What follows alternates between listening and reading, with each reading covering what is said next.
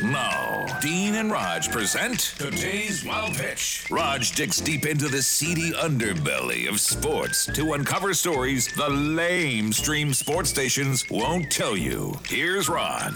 Former NBA great Isaiah Thomas joined ESPN's Max and Keyshawn via phone to jabber about basketball, but was not happy with the angry headshot they were showing of him on screen, so he hung up. Come on, man. What's wrong with y'all? Why y'all do this to me? this, next is, time. this is messed up. Y'all should just take that down. You know that ain't me. I'm going to hang up and I'm going to call right back in two minutes. No, no, Zeke, I want you to stay on the phone. Y'all changed the way I'm looking up there. I'm Hold going to call back and I'm going to call back in- Shannon? in 20 seconds. No. Wow.